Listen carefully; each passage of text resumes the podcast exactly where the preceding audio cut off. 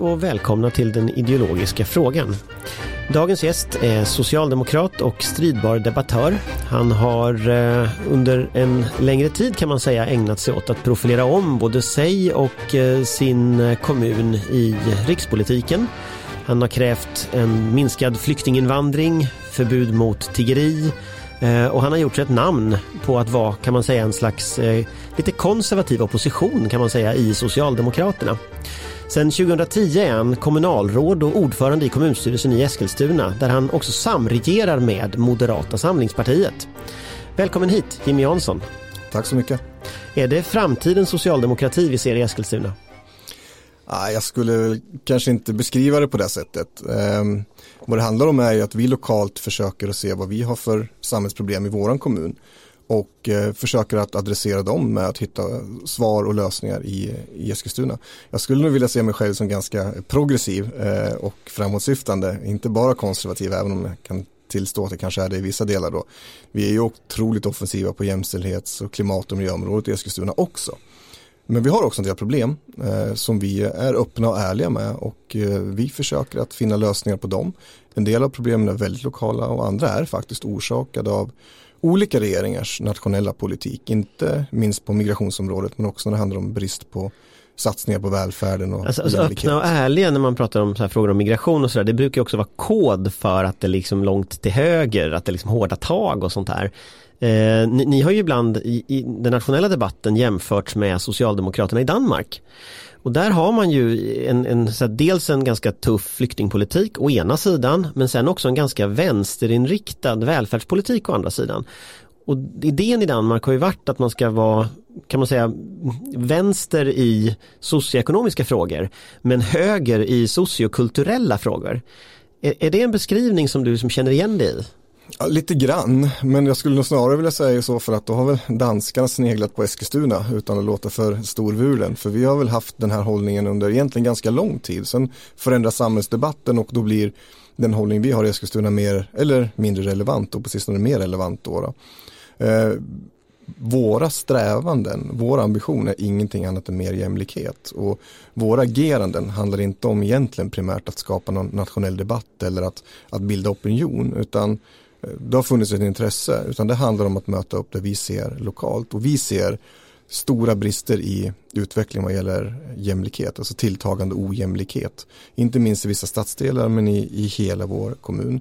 Och det är väldigt mycket kopplat till människor som har kommit från andra delar av världen till vårt land för att börja om sitt liv. Eh, förhoppningsvis med att arbeta och bidra. Men som inte har fått den möjligheten och det sträcker sig ganska långt tillbaks i tiden. Och därför så, så måste man våga om man vill prata jämlikhet också prata om vad är det för saker som skapar ojämlikhet och det här är en del. Men varför peka ut just flyktingarna? Ja men det gör vi inte utan vi pratar om de människor som befinner sig i ojämlikheten. Det är ju många som deltar i debatten som inte är drabbade av ojämlikheten överhuvudtaget. Eh, det är inte deras stadsdelar det skjuts i, det är inte deras bilar som brinner, det är inte de som drabbas mest när sjukvården eller skolan eh, inte har resurser. Det här är ju människor som är ganska tysta som finns i våra stadsdelar men som får ta den hårda smällen. Eh, och då måste man fundera som socialdemokrat om man tycker att det är försvarbart om det ligger i linje med våran ideologi eh, att tillåta en ganska fruktansvärd ojämlikhet växa fram. En ojämlikhet som vi aldrig skulle ha accepterat för ett antal årtionden sen, men som uppenbarligen får fortgå och dessutom förvärras under socialdemokratiska styren i dagens samhälle. Nu råkar det vara så att det är människor från andra delar av världen och det har sina orsaker, orsaker. Men i grund och botten så är det samma mekanismer. Det är tilltagande klassklyftor, det är människor som har mindre resurser och makt över sitt liv och det är ett problem. Du sitter ju med Moderaterna eh, och du pratar om jämlikhet och jag tittade på din blogg där du skriver om jämlik, ojämlikhet och, och, och går igenom Alltså hur, hur, fungerar det i sådana fall att regera tillsammans med ett parti som ju faktiskt vill ha ökad ojämlikhet och ökade klyftor i Sverige? Eh, I Eskilstuna är ju ojämlikheten så stor så att eh, det finns nog inget parti som kan eh, tycka att eh, det är någonting bra med mer ojämlikhet. Eh, vi är ju helt överens i vårat politiska styre om att vi måste se till att fler människor kommer i arbete. I morse när jag gick upp och tog mig till, till huvudstaden så var det 6700 personer som inte gick till jobbet, varav 4000. Och hur många bor i Eskilstuna då? 106 000. Varav 4300 av dem är personer som har utländsk bakgrund eller är utrikesfödda. Men varför är det så viktigt för dig att poängtera just att det är utländsk bakgrund? För det, du kommer tillbaka till det hela mm. tiden, att det är flyktingar, att det är utländsk bakgrund. De, de jag, bor ju i Eskilstuna idag. Ja, precis. Men det är också den målgruppen som har jättestora problem. Och det beror på att vi har ett samhälle som har förändrats. Vi har höga krav på språk. Vi har högre trösklar in på arbetsmarknaden än vad vi någonsin har haft. Vi kräver mer utbildning oavsett vad det är för typ av arbete eh, idag. Det är också människor som bor av olika skäl, systemfel som vi har haft i många år i olika stadsdelar som hämmar de här människorna från att kunna kliva in eh, i vårt samhälle. Och det, för mig är det inte svårare än, än eh, någon annan fråga. Om vi pratar om klimatfrågan och är oroliga över utsläppen, ja, men då måste vi fråga oss vad är det som skapar utsläpp? Vad är det vi måste ändra på för att minska utsläppen? Om vi pratar om ojämställdhet så måste vi också fråga oss vad är det som skapar ojämställdhet? Vad är det för strukturer och problem i samhället som faktiskt skapar ojämställdhet för att kunna angripa det problemet? Om vi pratar om ojämlikhet måste vi också våga titta på vad är det primärt som orsakar ojämlikhet för att kunna angripa den frågan. Men menar du då att det är invandringen som skapar ojämlikhet? Inte bara. Det stora grundläggande problemet det är att vi under årtionden inte har haft en politik som strävar efter jämlikhet i Sverige. Det är socialdemokratiska regeringar skyldiga till. Det är inte minst de två alliansregeringar som styrde extremt skyldiga till. Parallellt med den så har vi också haft en idé om att vi kan ha den migrationspolitik som vi har haft som förr och den funkade väldigt bra för. Människor kom till Sverige, kanske inte så mycket av asylskäl utan mer av arbetsmarknadsskäl. Det ser vi i Eskilstuna där vi till exempel har en jättestor finländsk grupp som har byggt vårt samhälle. Man kom till Eskilstuna, levde egentligen i parallella samhällen också då, behövde inte lära sig svenska språket. Men man arbetade, försörjde sig själv och deltog någon mening i samhällslivet. Det där körde vi på med som system i Sverige. Men vi såg inte att trösklarna på arbetsmarknaden höjdes, att kravet på svenska språket höjdes, att vi infört skolsystem eh, med fria skolval och att vi haft en trångboddhet på bostadsmarknaden för det byggs för lite bostäder och stigande hyror. En rad mekanismer i samhället ihop med alldeles för lite resurser till det som är jämlikhetsskapande, skola och sjukvård och socialtjänst och annat. Om man lägger ihop alla de här delarna tillsammans, då får vi det vi har idag. Och då är de som drabbas värst de personer som nu har statusen som att ha har invandrat till Sverige. Om man tittar i ditt kommunfullmäktige Eh, så sitter ju du och du har moderater, du har eh, Vänsterpartiet, Miljöpartiet, du, de är i opposition här. Om du skulle säga vem du har mest gemensamt med eh, ideologiskt, för det du säger nu det låter ju lite som en vänsterpartist. Eh, har du mest gemensamt med Moderaterna i fullmäktige eller med Vänsterpartiet? Men ideologiskt så tror jag fortfarande, alltså, när det gäller strävan om vilken typ av samhälle vi vill uppnå, där de allra flesta, helst alla människor har goda förutsättningar till ett schysst och bra liv, eh, där man kan i stor mån förverkliga sina drömmar och mål i livet. Så är jag rätt säker på att vi har mer gemensamt med, eh, med Vänsterpartiet till exempel. Eh, men när det kommer till att lösa dagliga problem här idag och adressera de många misslyckanden som har gjorts historiskt, som har skapat de problem som vi har här idag. Eh, I en tid när vi har begränsade resurser och vi också har en nationell politik som inte Eh, tillskjuter de resurser som krävs för att bekämpa ojämlikheten. Ja, då blir det så idag att det är lättare att jobba ihop med, eh, med moderater och centerpartister i det här fallet också. Eh, sen så hittar vi varandra alla partier i väldigt många sakfrågor ska ju tilläggas också. Men i det politiska vardagliga arbetet just nu så, så krävs det här blocköverskridande samarbetet i en kommun där vi har väldigt stora socioekonomiska utmaningar.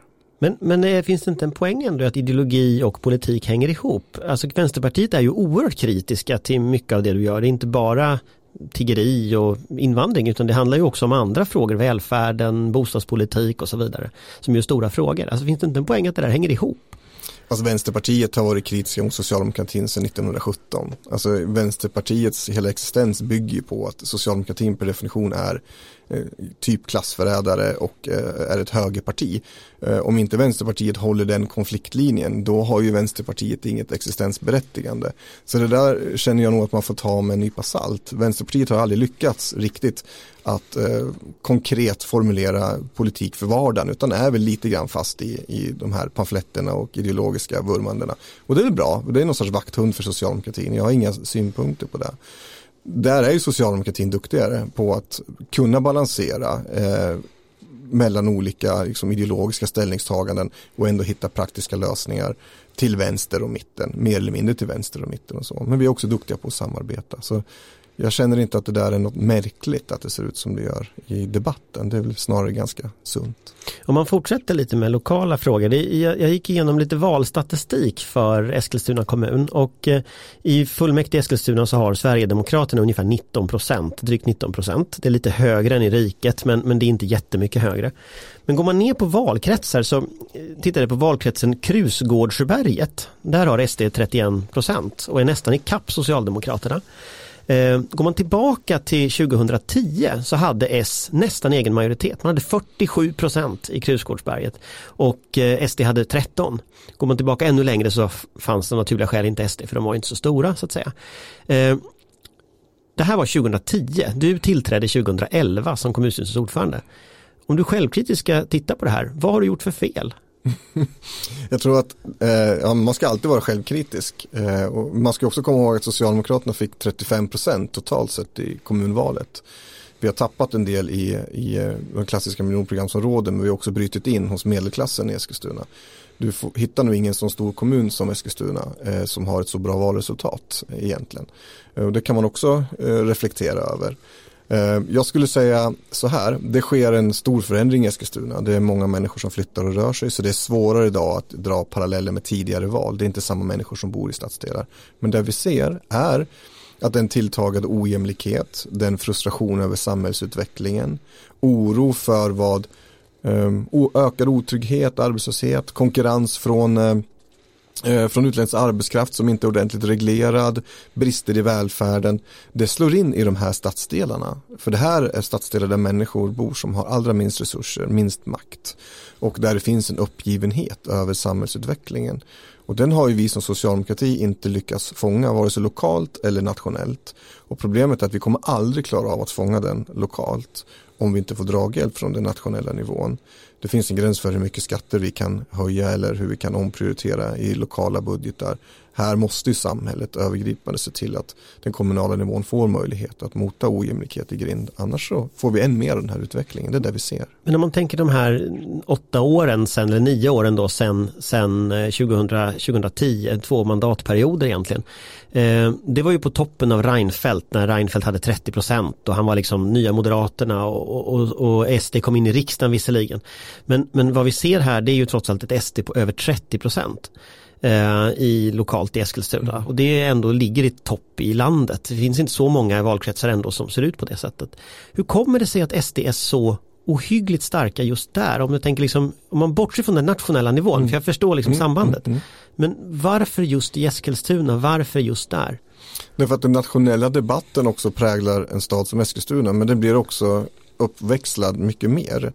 I Eskilstuna har vi en större andel människor som har drabbats av kalla det för globalisering om du vill eller ökad konkurrens på arbetsmarknaden. Eskilstuna är en stad som är en traditionell industristad, vi är exportberoende.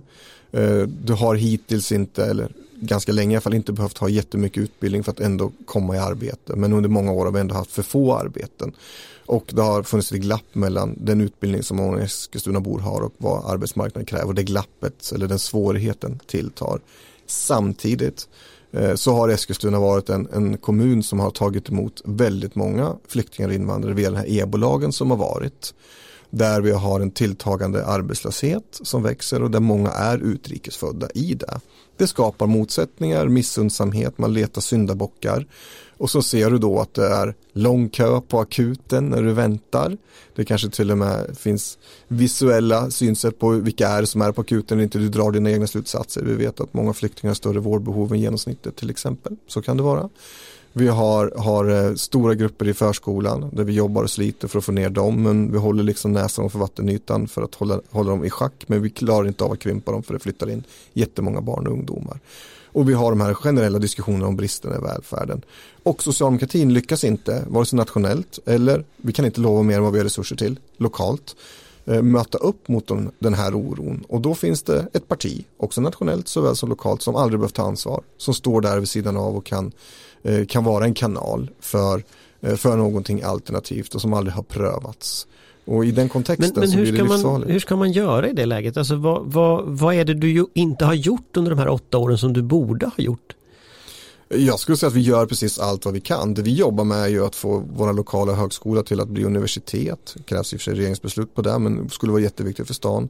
Vi jobbar otroligt mycket med etableringar av företag. Häromdagen så berättar Coop att de ska lägga sitt stora lager i Eskilstuna, Amazon Web Services etablerar sig. Alltså vi håller på att försöka utveckla vår stad och skapa fler arbetstillfällen. Samtidigt har vi en underliggande utveckling där det varje år flyttar in ungefär tusen personer till Eskilstuna via e-bolagen som har noll koppling till bostadsmarknaden. Men den försvinner ju nu. Ja, tack gode gud för det.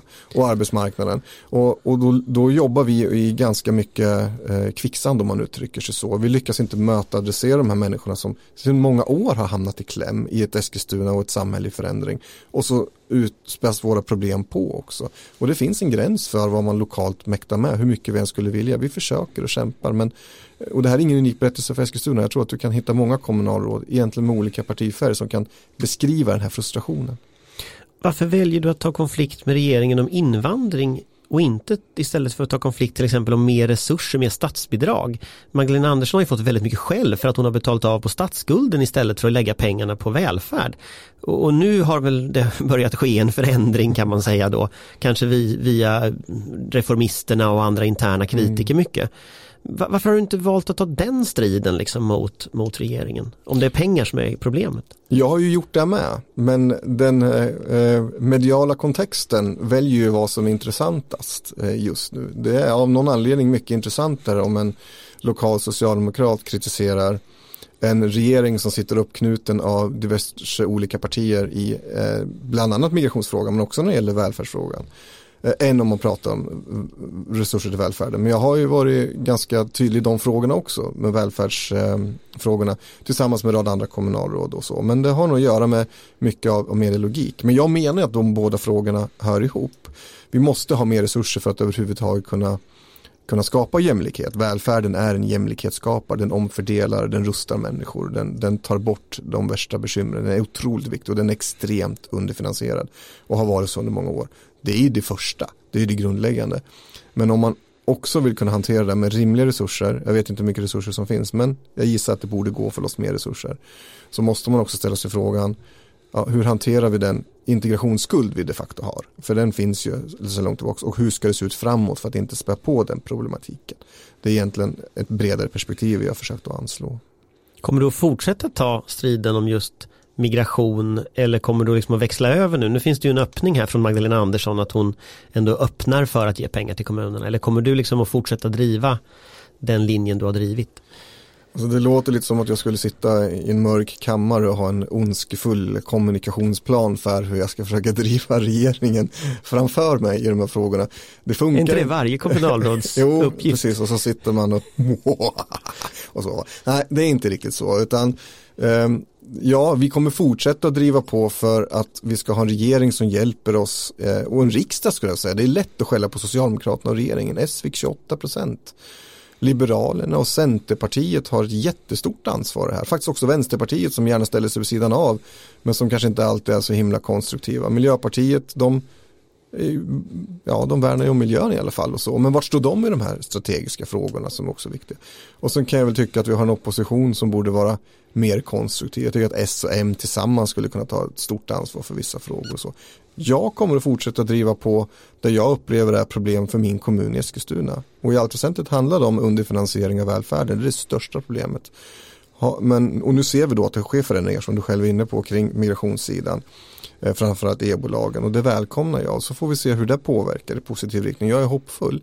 Men jag vill ju också att vi får tydliga besked från socialdemokratin kring hur ska svensk migration se ut långsiktigt. Och, och det är inte för att jag vill att eh, ställa människor mot varandra eller göra invandringsfrågan som det heter till någon sorts eh, het fråga. Utan där det handlar om att jag möter Eskilstuna-bor som har invandrat som hade en annan idé om vad livet i Sverige skulle vara. Men som nu sitter trångbodd i ett miljonprogramområde och är långtidsarbetslösa, inte kan svenska språket, vars eh, drömmar och mål i livet är satt på, på hold. Och, och, och, för mig är det inte jämlikhet. Jag blir jävligt provocerad av det ska jag säga som socialdemokrat. Det duger inte. Jag tänkte vi ska komma tillbaka till välfärden lite men jag tänkte byta ämne nu för att mm. en av de sakerna som, som eh, har varit en diskussion under rätt lång tid nu handlar ju om tiggeri. Mm. Eh, och, och det, det, är ju en debatt som finns på nationell nivå. Det finns flera partier som har föreslagit tiggeriförbud eh, och på lokal nivå. Eh, som, som ju här i Stockholmsregionen så är det framförallt de, de rikaste kommunerna Danderyd, mm. Täby, Lidingö som har förbjudit tiggeri eller i olika typer av modeller förbjuder tiggeri. Och du har infört en liten lokal modell. Eh, du har ett tillstånd för passiv pengainsamling som du då ska söka tillstånd. Så det är ett sätt att, om jag har förstått det rätt, lite lägga eh, kan man säga, byråkratiska krokben för tiggeriet. Mm. Upplever du att det fungerar? Det är lite för svårt eh, tidigt att säga just nu. Vi har haft det i tre månader nu och tre månader är också den tiden man kan få tillstånd hos polisen. Så att, att göra några stora utvärderingar i det här läget är, är svårt.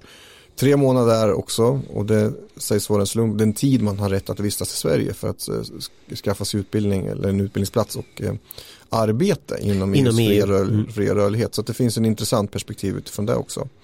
Vårt perspektiv, och det här har säkert våra partier haft olika ingångar rent ideologiskt och så. För mig som socialdemokrat så har vi våran fullmäktigegrupp och vårat representantskap, för det är inte bara Jimmy Jansson som driver det här. Det låter ju lätt så i debatten utan jag har ju partiet med mig. Har vi ställt oss frågan, är eh, att tigga, är det ett rimligt sätt att i jämlikhetens namn låta en medmänniska leva på det sättet i dagens moderna samhälle? Och det som har hänt är ju under en tioårsperiod, kanske något mer, att vi har accepterat att det finns på våra gator igen, att människor lever på det här sättet.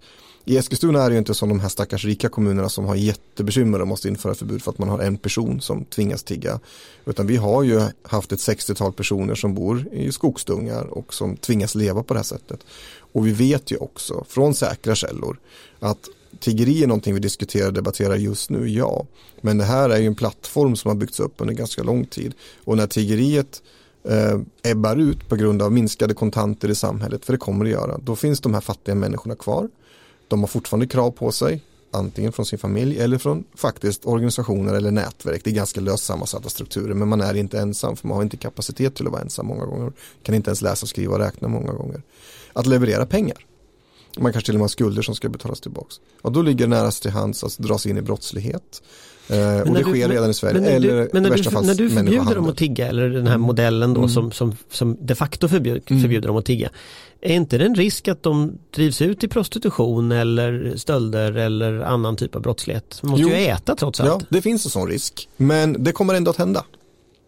Och det vi gör nu i väntan på det är att vi eh, bidrar till att skapa de plattformar, de strukturer som kommer att kunna göra att det här sker väldigt metodiskt. Och det sker redan i vissa kommuner i, i Sverige där tiggeriet egentligen inte är särskilt vanligt förekommande men eh, rätt omfattande antal personer ägnar sig åt annan typ av verksamhet för att leverera de här pengarna eh, och är extremt utsatta. Man är verktyg för andras intressen.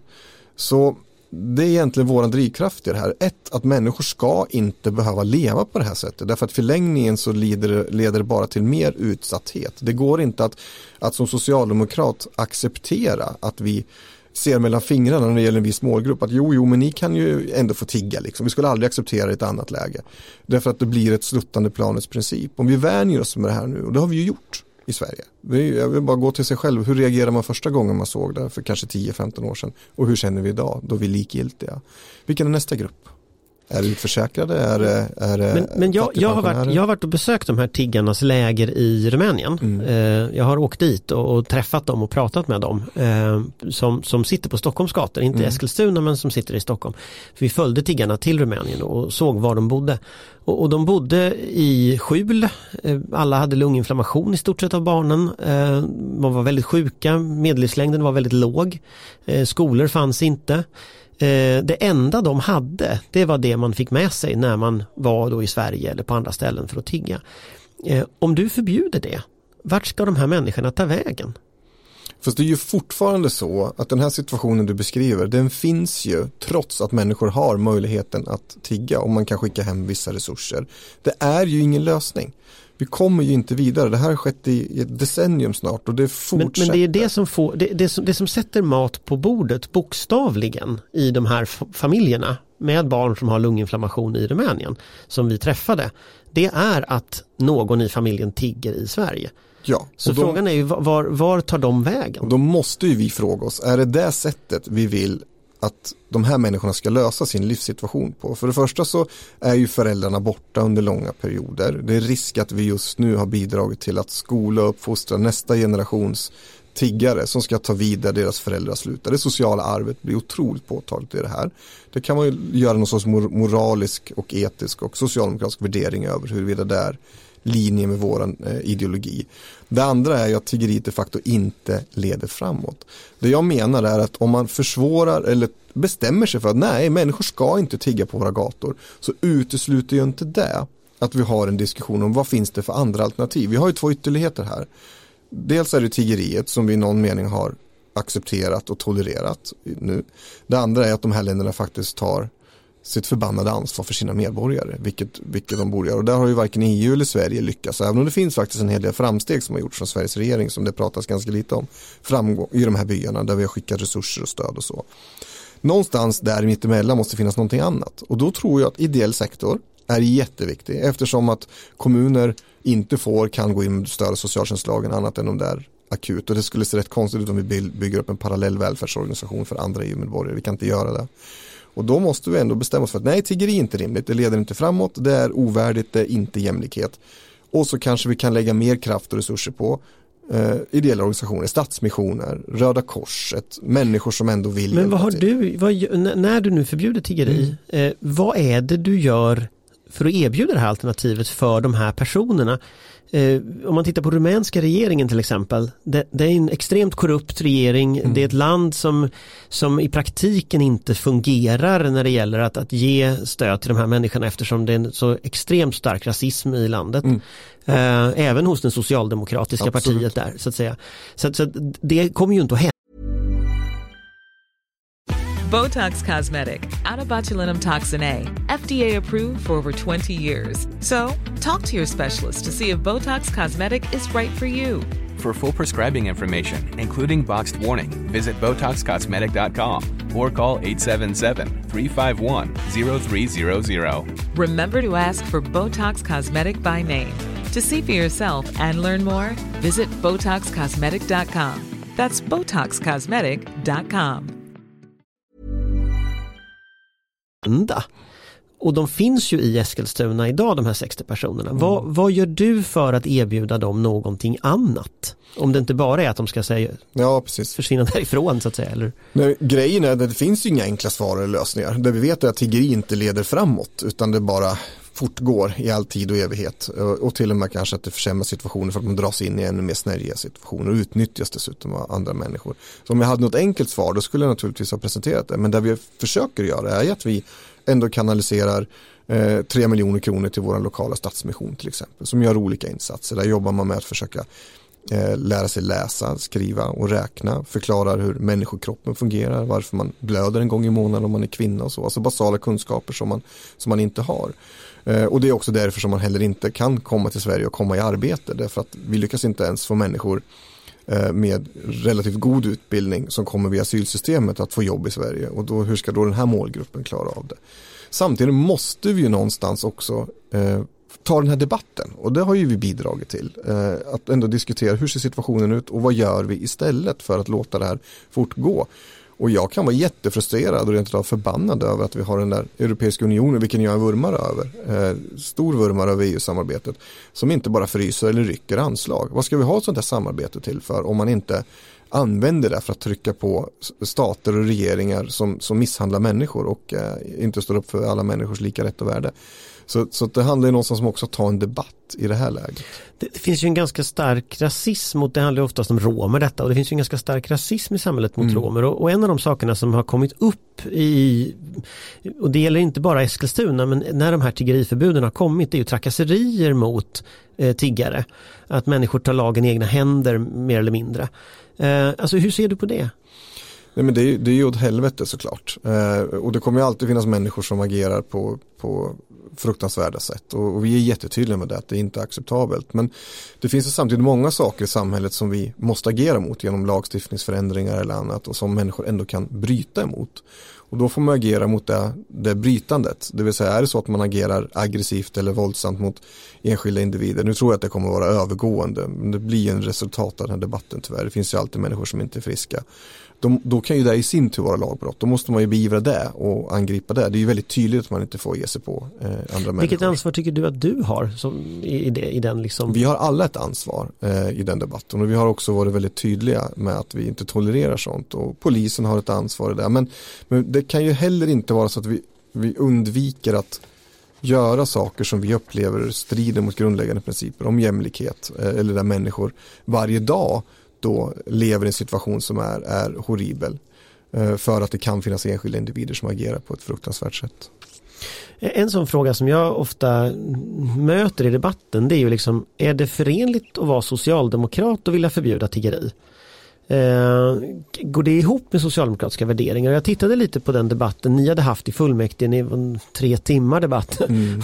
mm. om detta när, när de argument som du möter. Vad tänker du om de invändningarna som kommer? Nu noterar jag att det kom också från Vänsterpartiet och du hade någon partivän som till och med inte röstade för det här mm, förslaget mm. och så vidare. Vad tänker du om det? Nej, men jag tycker att det är en relevant diskussion. Det finns ingen, eh, inga lätta svar i en sån här svår fråga. Eh, och det tror jag de flesta är ganska överens om. Men det finns också skäl till varför vi inte har valt ett strikt förbud. Eh, utan här handlar det om att skapa en social kontroll. Det tycker jag är väldigt socialdemokratiskt att man eh, måste vara i kontakt med myndighets-Sverige, identifiera sig själv, visa vilken situation man är i. Är du möjligtvis utsatt och indragen i en situation där andra människor profiterar på din, din situation. Eh, det är ett väldigt smart sätt att hantera det på. Vi socialdemokrater brukar vilja jobba på det sättet. Det ska inte finnas parallella samhällen eller strukturer utanför utan vi ska faktiskt ha koll på hur människor har och mår och kunna sätta in insatser om det behövs.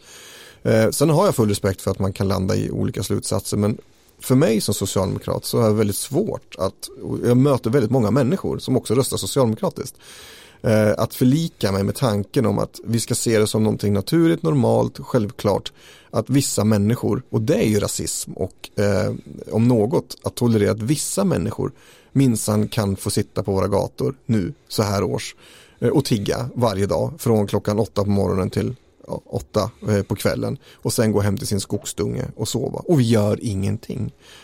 Man måste också kunna vända på frågan, är det socialdemokrati? Eh, att vi återigen tolererar den typen av värsta sortens fattigdom och sannolikt många gånger också utnyttjande av människor. Jag tycker inte det. Och då måste det vara bättre att göra någonting för att försöka få stopp på det här än att göra ingenting, kan jag tycka. Mm. Jag tänkte vi ska gå vidare lite till, till eh, en annan fråga som, eh, som har varit ganska stor i Eskilstuna och som också är väldigt ideologisk eh, som handlar om bostadspolitiken mm. Eh, med utförsäljningar av hyresrätter och sånt. Och jag, jag, tittade lite, Hyresgästföreningen kom igår faktiskt med en rapport som hette Ungas vuxnas boende där de har gått igenom situationen för unga vuxna i landet. Och kan man säga kort så är det att man har gått igenom 20 till 27-åringar så är det alltså 23 procent, var fjärde som då är ofrivilligt hemmaboende. Mm. Eh, sammanlagt i Sverige är det 238 000. Men där pekar faktiskt Hyresgästföreningen ut Eskilstuna och betonar just att det måste finnas fler, eh, fler billiga bostäder. Att det finns bostäder men människor måste ha råd med mm. dem. Mm. vad gör du för det? Vi gör ju massor. Eh, bland annat så har vi en högskola i Eskilstuna där vi har en, eh, en bostadsgaranti eh, som man nog inte klarar på så många håll, andra håll när man har högskolor eller universitet. Eh, och den är ju jätteviktig. Eh, såklart, det är många unga människor som studerar vidare och behöver flytta hemifrån. En viktig del och första steget i livet. Vi har en målsättning om att bygga 600 bostäder varje år i Eskilstuna och den klarar vi i princip. Varav 300 av dem ska vara allmännyttiga och det klarar vi också. Lite eftersläpning men, men det finns också en ketchup-effekt på det där. Så våran allmännytta i Eskilstuna den växer ju över tid. Under förra mandatperioden så växte den med ett antal hundra lägenheter och den kommer fortsätta att växa. Problemet är att det som byggs blir väldigt dyrt. Det har vi svårt att påverka lokalt. Och vi vill att hyrorna ska vara så att människor med normala inkomster, inte minst ungdomar, eh, men kanske också äldre som behöver flytta från villan, har råd att bo i det som byggs. Samtidigt har Eskilstuna haft ganska tuffa år bakom sig historiskt, vilket innebär att det finns ett eftersatt underhåll i renoveringar av allmännyttan. Vi måste renovera ungefär 2000 lägenheter på 10 år för att allmännyttan inte ska bli social housing. Alltså allmännyttan ska vara bra bostäder. Annars vill inte människor av, av blandad bakgrund bosätta sig i allmännyttan och då får vi någonting annat som vi inte ska ha i Sverige eller i Eskilstuna. Det kostar också pengar att renovera och då behöver vi pengar till det. Och då gör vi en mindre försäljning skulle jag vilja säga. Det är 577 lägenheter som genererar en, en peng som vi kan återinvestera i att bygga nytt och att renovera befintliga lägenheter och försöka kapa toppen på hyrorna på, på det som produceras för att fler människor med normala inkomster ska kunna ha tillgång till det. Ja, det kan vara några människor som hamnar lite grann i kläm i det som säljs. Vi har sålt lite grann förra mandatperioden. Vi har inte sett jättetendenser på att det har varit oseriösa aktörer. Vi ska vara väldigt måna om att det är några bra som köper och de kommer ju att, så att säga, få klä skott för om man inte sköter sig också. Det har ju varit ganska stor oro kring just det här att, att risken är uppenbar. Och det är rimlig att det... oro för det finns aktörer som inte har agerat på ett bra sätt. Det finns nog i alla kommuner och, och det måste vi ta på, på allvar.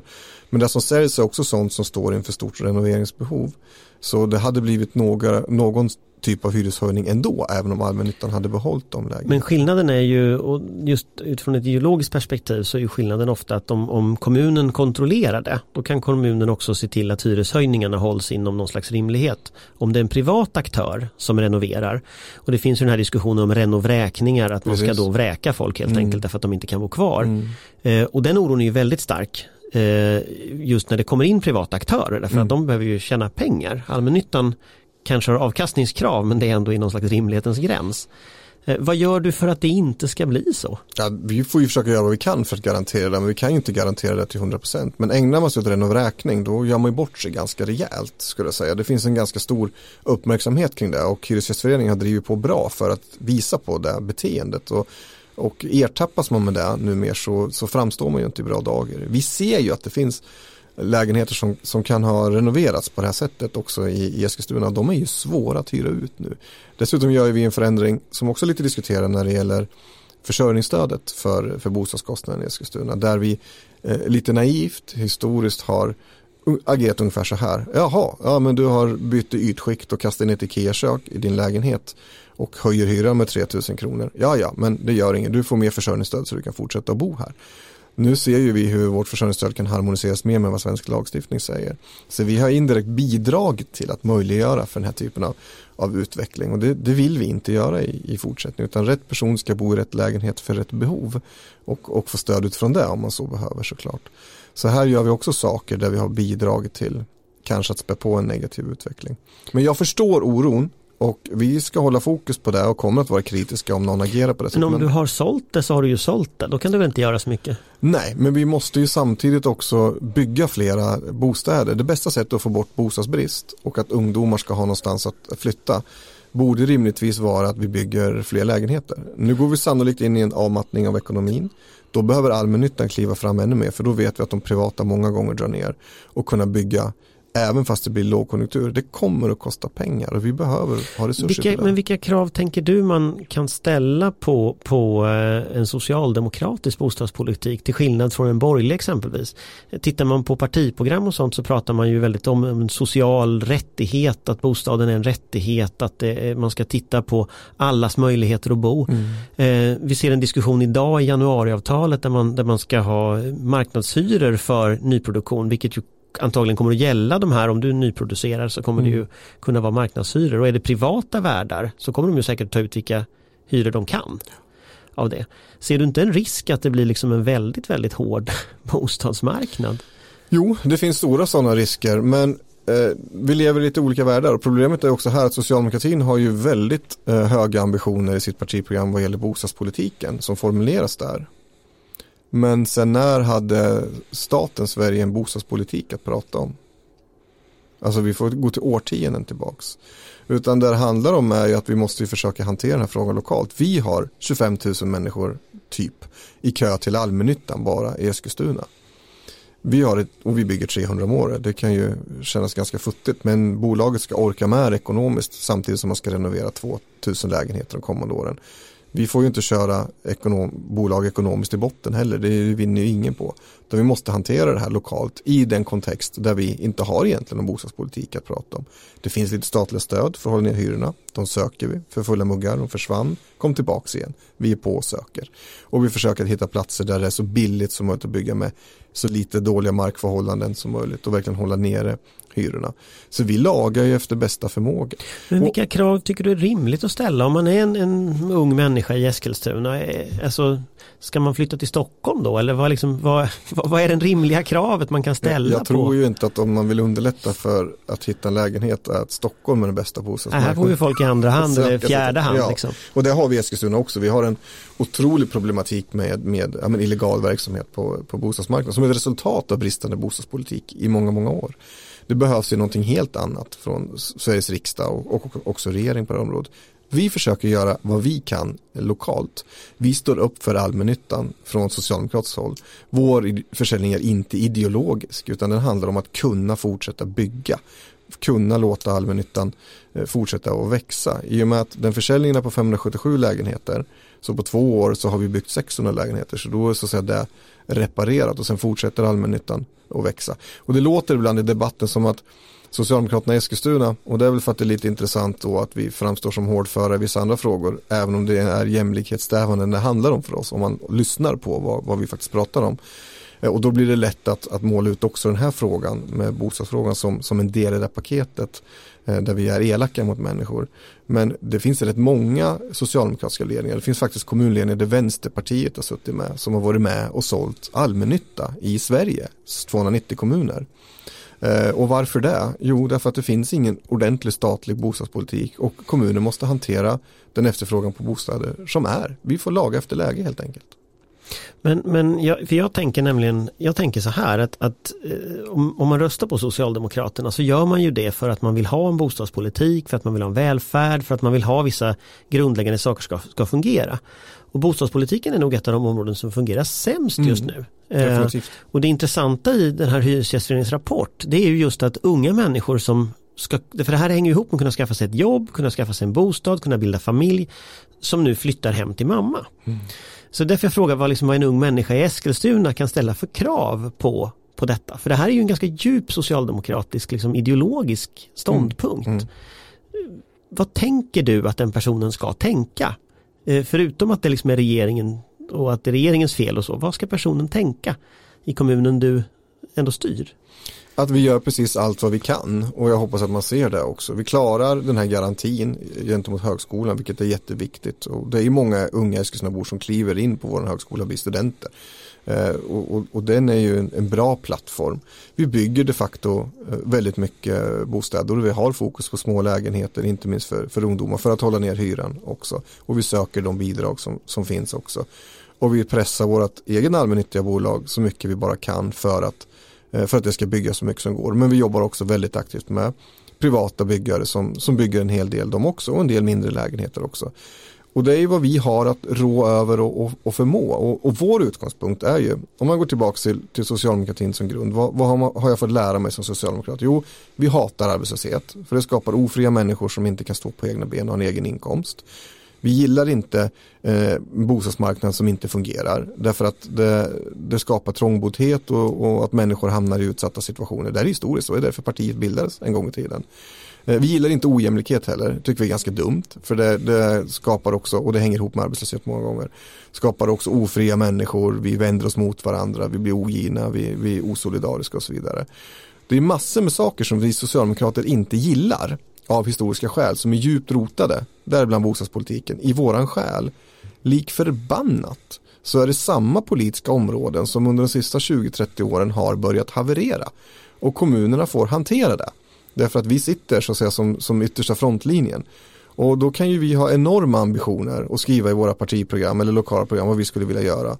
Men vi måste ändå förhålla oss till en verklighet. Vi gjorde så när vi gick till val i Eskilstuna som socialdemokrater och fick våra 35 procent. Att vi skrev i vårt program att vi kan, ja, bli tvungna att göra viss avyttring av allmännytta efter valet. Har ingenting med vilka vi samarbetar med eller inte, för det visste vi inte innan valet. Eh, för att ha råd att bygga nya och någorlunda billiga bostäder. Ha råd att renovera de allmännyttiga lägenheter vi har och ha råd att värna om allmännyttan som den politiska kraft och verktyg som det är och ska vara för en socialdemokrat. I, i, ungefär enligt SKL, Sveriges kommuner och regioner borde det heta nu. Ja, Sveriges kommuner och landsting. Snart. Ja, precis. Sveriges kommuner och landsting eh, säger ju att uppåt hundra kommuner kan gå med underskott om man mm. tittar på, på den kommunala ekonomin. Och här i Stockholm till exempel så har man redan börjat med nedskärningar till exempel på barn med särskilda behov. Man, man, må, många kommuner slår ihop klasser, lägger ner förskola. Alltså det är en enorm omvandling av det kommunala Sverige just nu. Mm. Eh, eftersom pengarna inte räcker. Mm. Eh, vad tänker du om det? Ja, jag är orolig, orolig, riktigt orolig ska jag säga. Um, delar av det här har vi känt till och har förberett oss för, säkert på olika sätt i kommunerna uh, och försökt haft marginaler och buffertar och precis som ett hushåll bör man ju helst försöka ha lite, lite kvar på sista raden när månaden är slut. Um, så vi har ju försökt att hålla tillbaks under en mandatperiod och så och inte spendera och lägga ut mer i verksamheten för det är risk för att vi måste ta tillbaka det när, när eh, eh, det nu vänder. Och där det handlar om är, ja alla vet ju, den arbetsföra befolkningen krymper och barnen och ungdomarna blir fler och eh, de, och det, vilket är positivt i förlängningen. Och de äldre eh, blir, blir fler och har stora behov. Um,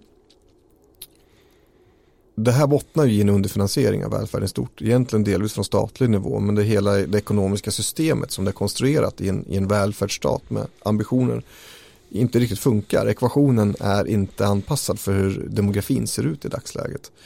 Och om det här fortsätter då kommer vi från kommunal nivå börja bli tvungna att skära ordentligt och det kommer bli kännbart. Det är redan otroligt kännbart. Vi har personal i äldreomsorgen som vi är nere och gnager på benmärgen skulle jag säga. Vi klarar inte att krympa grupperna i, i förskolan. Det är extremt tajt och sjukskrivningarna drar iväg vilket kostar pengar i ett läge när vi behöver pengar. Staten försöker styra oss med att säga att om ni skjuter in pengar i skolan så får ni pengar till skolan. Men de kommuner som har minst resurser till skolan, de kan inte skjuta in några pengar. Alltså får vi heller inga pengar, så det blir dubbel bestraffning. Och så där försöker man liksom att, att styra verksamheten. Det, det, det är helt absurt. Så jag är jätteoroad och faktiskt ganska besviken i vissa avseenden på att det är brist på insikt kring hur vi faktiskt, hur det ser ut i våra kommuner. En annan sörmlänning, eh, Göran Persson, han har ju föreslagit att man ska ta bort eh, kommunalskatten mm. eller den kommunala beskattningsrätten och istället ta in alla pengarna till staten och sen pytsa ut dem eh, i någon form av ja, mer eller mindre komplicerad formel. Mm. Vad tänker du om det? Ja, han är väl den enda personen tillsammans med någon mer, någon tjänsteman som förstår sig på det kommunala utgifts och inkomstutjämningssystemet. ja, men det kanske skulle vara bra, jag vet inte. Eh, skatten är ju ingenting vi egentligen håller på med särskilt mycket på kommunal nivå. Det finns ju en del kommuner som är ideologiskt drivna av att det ska sänkas till varje pris. Eh, och sen så kan man då liksom gentrifiera och se till att man har en befolkning som, som inte är så beroende av eh, skatt och, och, utan ja, men det blir liksom en liberal linje. Och så har vi en del kommuner i, i, med avfolkning eller som har fått ta stort ansvar för migration till exempel med stora kostnader där det inte kompenseras fullt ut som får, Eh, får det jättetungt. Så du har ju en särglidning i kommunsverige utan dess like. Både stad och land men också socioekonomiskt av andra skäl där Eskilstuna bland annat men också många sörmländska kommuner trots sin närhet till den heta Stockholm-Mälardalsregionen inte riktigt kommer väl ut i den här omfördelningen. Om det skulle lösas av det här förslaget, det kan inte jag svara på, men i grund och botten så eh, handlar det ändå om relationen stat och kommun. Och om den inte är hanterad, det vill säga verklighetssynen, vad är det för typ av resurser som behövs i den där kommunen? Ja, då spelar det egentligen ingen roll vilket system det har, utan det handlar om grundfinansieringen av systemet. Och antingen höjer vi kommunalskatten med flera kronor, och då är det låg och medelinkomsttagare, framförallt låginkomsttagare, deltidsarbetande kvinnor, pensionärer som får vara med och betala för sin egen välfärd. Eller så höjer man de statliga skatterna och då får vi som tjänar bättre vara med och betala och så omfördelar man det solidariskt över kommunsverige. Och då tror jag att det sistnämnda är mycket bättre. Det är, ju det är dock mycket mindre, det är dock mycket mindre pengar det handlar om. För skulle du, ha en, skulle du höja kommunalskatten i alla rika kommuner som idag har låg kommunalskatt så är det klart att det blir ju ganska mycket pengar. Absolut. Göran Perssons klart. förslag har ju fördelen ja. att det genererar ganska stora intäkter. Ja, och jag tycker man måste vara öppen för alla tänkbara lösningar, bara vi klarar av finansieringen av välfärden. Och jag tror dessutom att fler och fler eh, borgerligt sinnade börjar komma till insikt. Eh, Centerpartiet finns ju med i flest kommunala styren i hela landet men, och är också underlag för januariöverenskommelsen. Kanske borde det finnas någon, någon sorts insikt där om sambandet nu eh, kring eh, hur man ska kunna bedriva en bra verksamhet för medborgarna och vad det faktiskt kostar.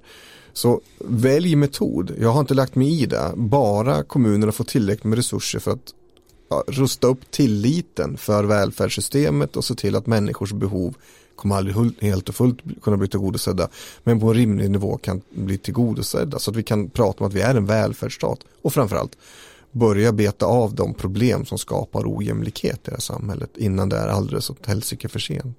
Vad händer annars? Ja, vi ser ju redan vad som händer idag. Tilliten eh, brister, människor vänder sig inåt, viljan att betala skatt och vara solidarisk minskar och man är orolig för att pengen man avstår inte går till det där sjukhuset eller den där skolan utan till sånt som man inte känner är, är sånt man litar på. Eh, ja men det blir ju det blir systemskifte eh, automatiskt på ett lite annorlunda sätt än genom raka politiska beslut i Sveriges riksdag. Men, men många skulle nog säga att det är ganska udda att vi har liksom, du är en socialdemokratisk kommunstyrelseordförande, vi har en socialdemokratisk regering med en socialdemokratisk finansminister och en socialdemokratisk statsminister och ändå så ökar ojämlikheten, eh, välfärden är underfinansierad, alla de här sakerna du säger nu kommer ju att hända. Det ju, mm. finns ju inga nya pengar någonstans. Är inte det lite märkligt om man har röstat på Socialdemokraterna och så får man det? Ja men det är också därför som Socialdemokraterna går in i helsikeknacket i opinionen. Därför det finns en förväntan på det socialdemokratiska arbetarpartiet att vi dels eh, gör det vi säger. Det har ju varit vårt signum eh, genom historien. Att vi har jämlikhetssträvan. Att vi vågar, ser och pratar om de samhällsproblem som människor ser och pratar om i fikabordet, eh, på jobbet eller hemma. Och att vi formulerar konkreta lösningar som vi sen också har förmåga att att verkställa.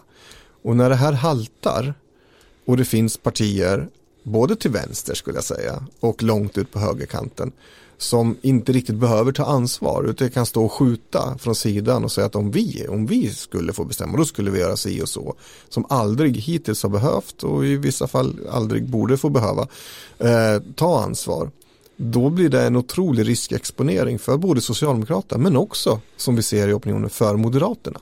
Så både socialdemokratin och moderaterna som har en, någon sorts eh, ansvar för att vara statsbärande, borde vara på lite olika sätt, har ju ett intresse i att försöka lösa ut de här frågorna och kanske komma samman i vissa frågor för att, att hitta lösningar som bygger tillit. Och då får man väl lägga lite prestige åt sidan eh, för, att, för att hantera det här. Men jag ser men ju konkret, inte det. hur skulle det där kunna se ut?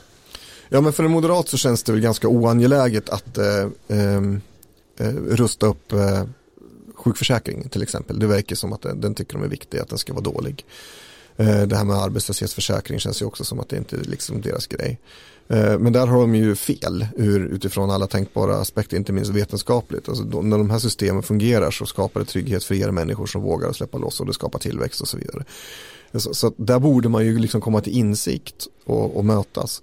En annan fråga är ju då den här känsliga migrationspolitiken till exempel där S och M historiskt har utgjort en axel i svensk politik där man har sett till att så här ser det ut oavsett vad vi har för regeringar och vi ska se till att ha en migration som är, är rimlig utifrån vilka resurser vi har för att klara jämlikheten i välfärden och så.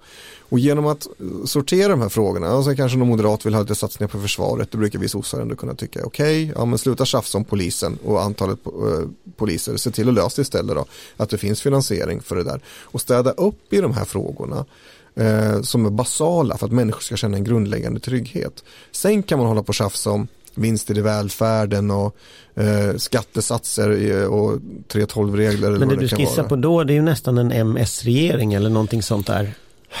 Alltså många hävdar ju att det går inte att skapa en sån regering eh, och nu gör det knappt det längre om man tittar på hur väljarstödet ser ut så den skulle ändå bli svag. Just nu har partierna ihop så 40 procent ja, i opinionsmätningen. Så det blir absurt, det skulle man kanske gjort för länge sedan. Men om man skapar en sån regering då kommer ytterligheterna växa, så lät det ju va.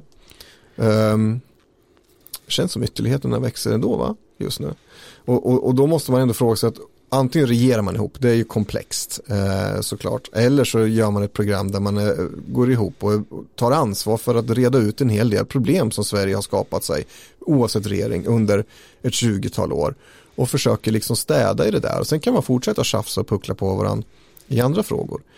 Jag är rätt övertygad om att det där skulle kunna, kunna funka. Eh, men, men eh, jag vet inte. Men nu lever vi i en politisk värld där ingenting är sig likt. Och de strategier som nu är valda tycks ju inte riktigt gå. Eh, I alla fall inte mitt och inte heller Moderata samlingspartiets väg. Så varför inte prova nytt? Men om man kommer tillbaka då till den socialdemokratiska situationen nu. Mm. Vad bör Löfven göra? Bör han hoppa av det här januariavtalet? Ja, jag ska sitta här som ett enkelt kommunalråd från min lilla by Eskilstuna och ge statsministern råd. Det, det, det tänker jag inte göra. Eh, jag tror att hoppa av januariavtalet eh, inte löser någonting. Det utlöser bara en ny eh, regeringskris. Men jag tror att det socialdemokratiska arbetarpartiet måste ha en rejäl strategi för hur vi hanterar den nuvarande situationen och situationen framåt. Januariavtalet kom ju till under en eh, lite speciell tid eh, och Annie Lööf är jättestolt över att hon ska få sossar att genomföra liberal politik och sådär. Och Liberalerna har sitt problem och, och sådär. Alla har ju sina problem kanske kan det växa fram en ödmjukhet eller har börjat göra det så att det kan finnas skäl att börja ta en diskussion om hur skarpt ska det här vara? Är det vissa saker som inte blir bra under de här ganska ändå intensiva förhandlingarna där man skulle visa sig värdig eh, det här resultatet för att inte bränna sina väljare och sådana saker och ändå hitta lite mer ödmjukhet i det och borde man kanske inte kunna vara överens om en, en bredare samhällsanalys vad det som händer och sker i samhället. För just nu är det rätt många partier som förlorar på utvecklingen. Och kanske kan det vara så att man kan bredda perspektivet så att också eh, fler partier kan vara med i vissa frågor eller vissa frågor läggs utanför januariavtalet. Jag tänker på migrationsfrågan till exempel och så, så att riksdagen kan få hantera den på ett annat sätt. Jag vet inte. I januariavtalet finns det ju en skrivning om arbetskraftsinvandring till exempel om att den inte ska förändras. Ja, och det är ju helt absurt tycker jag. Där vi ser att den just nu bidrar till att urholka eh, villkor och, och, löner på, på arbetsmarknaden. Men det är ju typiskt liberalt inslag där socialdemokratin har fått ge sig på ett sätt som inte är bra och så undrar vi varför LO-väljare eh, inte är nöjda. Men jag tänker ändå just det här med hur ska det här gå till om nu de ska reda upp det här på något sätt när januariavtalet låser nästan alla utgångar. Mm. Eh, Aftonbladet publicerar idag när detta samtal förs en, en demoskop som visar att Sverigedemokraterna nu är Sveriges största parti och har gått om Socialdemokraterna. Mm. Mm. Men det visar ju också att Moderaterna ligger väldigt lågt. Och, och, och, vad vi ser i den här mätningen det är att KD och Moderaterna tillsammans börjar bli lika stora som SD. Vilket alltså innebär att hela, kant, alltså hela den högerkanten kantrar mm. iväg. Mm. Eh, vad kan, så, även om du inte som ett enkelt kommunalråd ska ge råd till mm. statsministern så är det fortfarande partiets politik och partiets liksom, eh, ledning som sitter där. Alltså vad kan man göra givet att du inte, om du inte vill riva upp januariavtalet? Mm. Men det fanns en tid när man kunde väcka mig i alla fall och säkert många andra socialdemokrater mitt i natten och så kunde man säga, du vad står socialdemokratin för? Både ideologiskt men också i sakpolitik. Och man känner sig ganska trygg med att det är det här, det här, det här, det här, för det leder till det här, det här, det här, det här. Jag är inte så säker på att så många känner sig lika trygga i det längre. Det första ett parti måste göra är ju ändå att vara otroligt tydlig och säker på vad man själv vill. Både i problemanalysen, vad ser vi för problem i samhället? Vad ser vi för möjligheter i samhället? Hur tar vi vara på de möjligheterna och hur löser vi problemen? Vilka förslag måste vi lägga? Oavsett januariavtal eller ej. Och sen får man ju driva de frågorna stenhårt. Och det där har vi gjort förr. Vi hade ju inte jättemånga som höll med oss om att vi skulle eh, eh, införa allmän och lika rösträtt. Det var ju ganska hårda strider kring det där. Eller en rad andra reformer som semester och annat genom historien. Vi borde ju kunna det där att, att även fast vi har begränsad makt, inte sitter vid makten, så, så kan vi driva frågor klart och tydligt vad vi står för och förklara varför vi står för det det tycker jag inte riktigt att man kan se av socialdemokratin idag. Och det är ett bekymmer. Eh, det är väl det, vi, om du frågar inledningsvis, finns det en ny socialdemokrati i Eskilstuna? Eh, eller vad är det vi försöker göra? Ja, det vi försöker göra är att vara tydliga och ärliga och raka med de problem vi ser i vår kommun. Inte linda in det. Om någon frågar, finns det risk för att någon hamnar i kläm när vi säljer 577 lägenheter? Ja, det finns risk för det. Men vi ska göra allt vi kan för att, för att mindra den effekten. Därför att vi, vi har ett större syfte med att, att göra det. Som handlar om att bygga fler bostäder och så vidare. Här har socialdemokratin tappat någonting som både pedagogisk och också opinionsbildande kraft eh, som med trygghet driver sina frågor. Och det måste man kunna göra även fast man har 28 procent och sitter i en konstig regeringskonstellation, tycker jag. Och vem är det som är ansvarig för att det ska hända? Det är partiledningen, vi har ju en partistyrelse såklart. Eh, men också vi som är medlemmar, jag är medlem i Socialdemokratiska partiet. Eh, och jag eh, deltar i Det har ju till exempel rest starka krav på att parti, byta ut partisekreteraren, alltså man har ju krävt, det har ju krävts väldigt många olika sådana här lösningar. Ja. Eh, att partiledningen skulle dela upp det mellan å ena sidan prata som regering och å andra sidan prata som parti. Alltså man har ju, det har ju varit massa sådana här Mm. diskussioner. Och sen har ju egentligen ingenting hänt. Eh, alltså vad, vad, vem ska göra det där? Mm. Nej men det måste ju partiledningen göra, det är därför man har en ledning eh, såklart som måste fundera över. Och sen sitter ju i regeringen allihop. Ja, precis. Men om vi nu har en sån konstruktion när man både är statsminister och, eh, och partiledare så måste man kunna hålla isär de funktionerna. Det har vi ju klarat av förr. Visserligen hade socialdemokratin betydligt större stöd i väljarkåren då, men det är bara att tänka tillbaks på, på Perssons tid. Det gick ganska utmärkt för honom att både vara partiordförande och statsminister, lite om vartannat. Och det var inget eh, litet liberalt parti som gick ut och slog honom på fingrarna och sa så där får du inte tycka, utan han körde va. Och det är klart att om, om Annie Lööf vill välta januariavtalet för att Stefan Löfven har en åsikt som partiordförande, ja men då får de väl göra det då. Och så får de väl se till att, att eh, Kristersson blir eh, statsminister med stöd av, av Jimmy Åkesson. Och så får hon väl hantera det i så fall. Men någonstans så är nog en ängslighet ganska farligt i, i dagens politiska tidevarv där man behöver vara tydlig, stå för saker och orka driva de frågorna. Det är ju det som partier i absolut opposition som aldrig har behövt eh, ta ansvar gör och kommer ganska bra undan med. Och det socialdemokratin historiskt har varit ganska duktig på att göra men vi lite grann har tappat. Jag tror inte att det hjälper att man eh, kickar någon partisekreterare eller pekar ut enskilda individer. Vi är ju en, en kollektivistisk rörelse i den meningen. Vi bär alla ett ansvar. Jag bär ett ansvar som parti, partimedlem. Min arbetarkommun bär ett ansvar. Partiledningen bär ett ansvar. Riksdagsgruppen bär ett ansvar. Vi är alla ansvariga för att fundera över hur vi kan göra det här. Detta lider mot sitt slut. Eh, Mm. Jag har tittat lite på, eh, som jag sa, din, din, din blogg och Mhm. hittat tillbaka några år i tiden resonemang som jag tyckte var ganska spännande. Du skrev så här. Eh, vi kan lära av Trump var en rubrik du hade efter det amerikanska valet. Oh. Eh, vad tänker du att man kan lära av Trump? Ja, nej, men det är livsfarligt med bloggar som ligger där och så, men jag tycker också att det är intressant att följa sin egen, sin egen tankeutveckling. Jag tycker det är viktigt och det kan vara kul i framtiden sen när man lämnar politiken och kunna gå tillbaka och titta.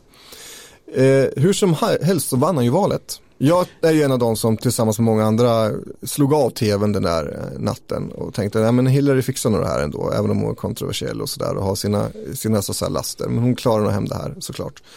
Och så vaknade vi på morgonen och sen eh, blev det inte så. Och, och då hade vi ju ändå inte kanske sett det mesta av Trump utan han har ju visat mer av sig själv efter att han också har blivit eh, president. Eh, men vad är det han har lyckats med då? Jo, något, på något sätt så, och ibland undrar man om han är ett konstnärligt projekt eller inte. Eh, men, men han har ju också gjort en, en resa med sig själv, det är uppenbart värderingsmässigt och så. Om man står för allt han säger eller om det bara är en lek för honom, det vet vi ju inte. Eh, men någonstans fångar ju han de strömningar som fanns i samhället, i det amerikanska samhället, som är ett otroligt eh, klassamhälle med otroligt stora klyftor. Eh, och där det finns en, där demokraterna utgör en, så att säga, ett etablissemang och mycket av den ganska välbärgade eliten i samhället och så har du då människor på landsorten som är, drabbas av samhällsutvecklingen på många sätt. Han lyckas ju någonstans fånga det där och sen kanalisera det på ett, ett ganska horribelt sätt eh, egentligen. Eh, som, och elda på och det behöver man ju inte lära någonting av. Men det han någonstans gjorde var ändå att förstå vad som rörde sig i folkdjupet. Eh, och det måste en socialdemokrati klara av att göra om vi vill kalla oss folkrörelse i, eh, i fortsättningen. Det rör sig ju uppenbarligen i svenska folket. Vad är det som rör sig? Och hur fångar vi upp det och omsätter det till en politik som människor känner att ja men det här, det är nog smart, det är genomtänkt, vi förstår varför, det bär i en tid där vi regerar på ett lite annorlunda sätt och där är en väldigt svår politisk situation i stort och den allmänna debatten inte är på vår planhalva. Måste vi ta kommandot och förstå vad människor tycker och tänker och känner. Tack så mycket för att du kom hit. Tack, kul att vara här.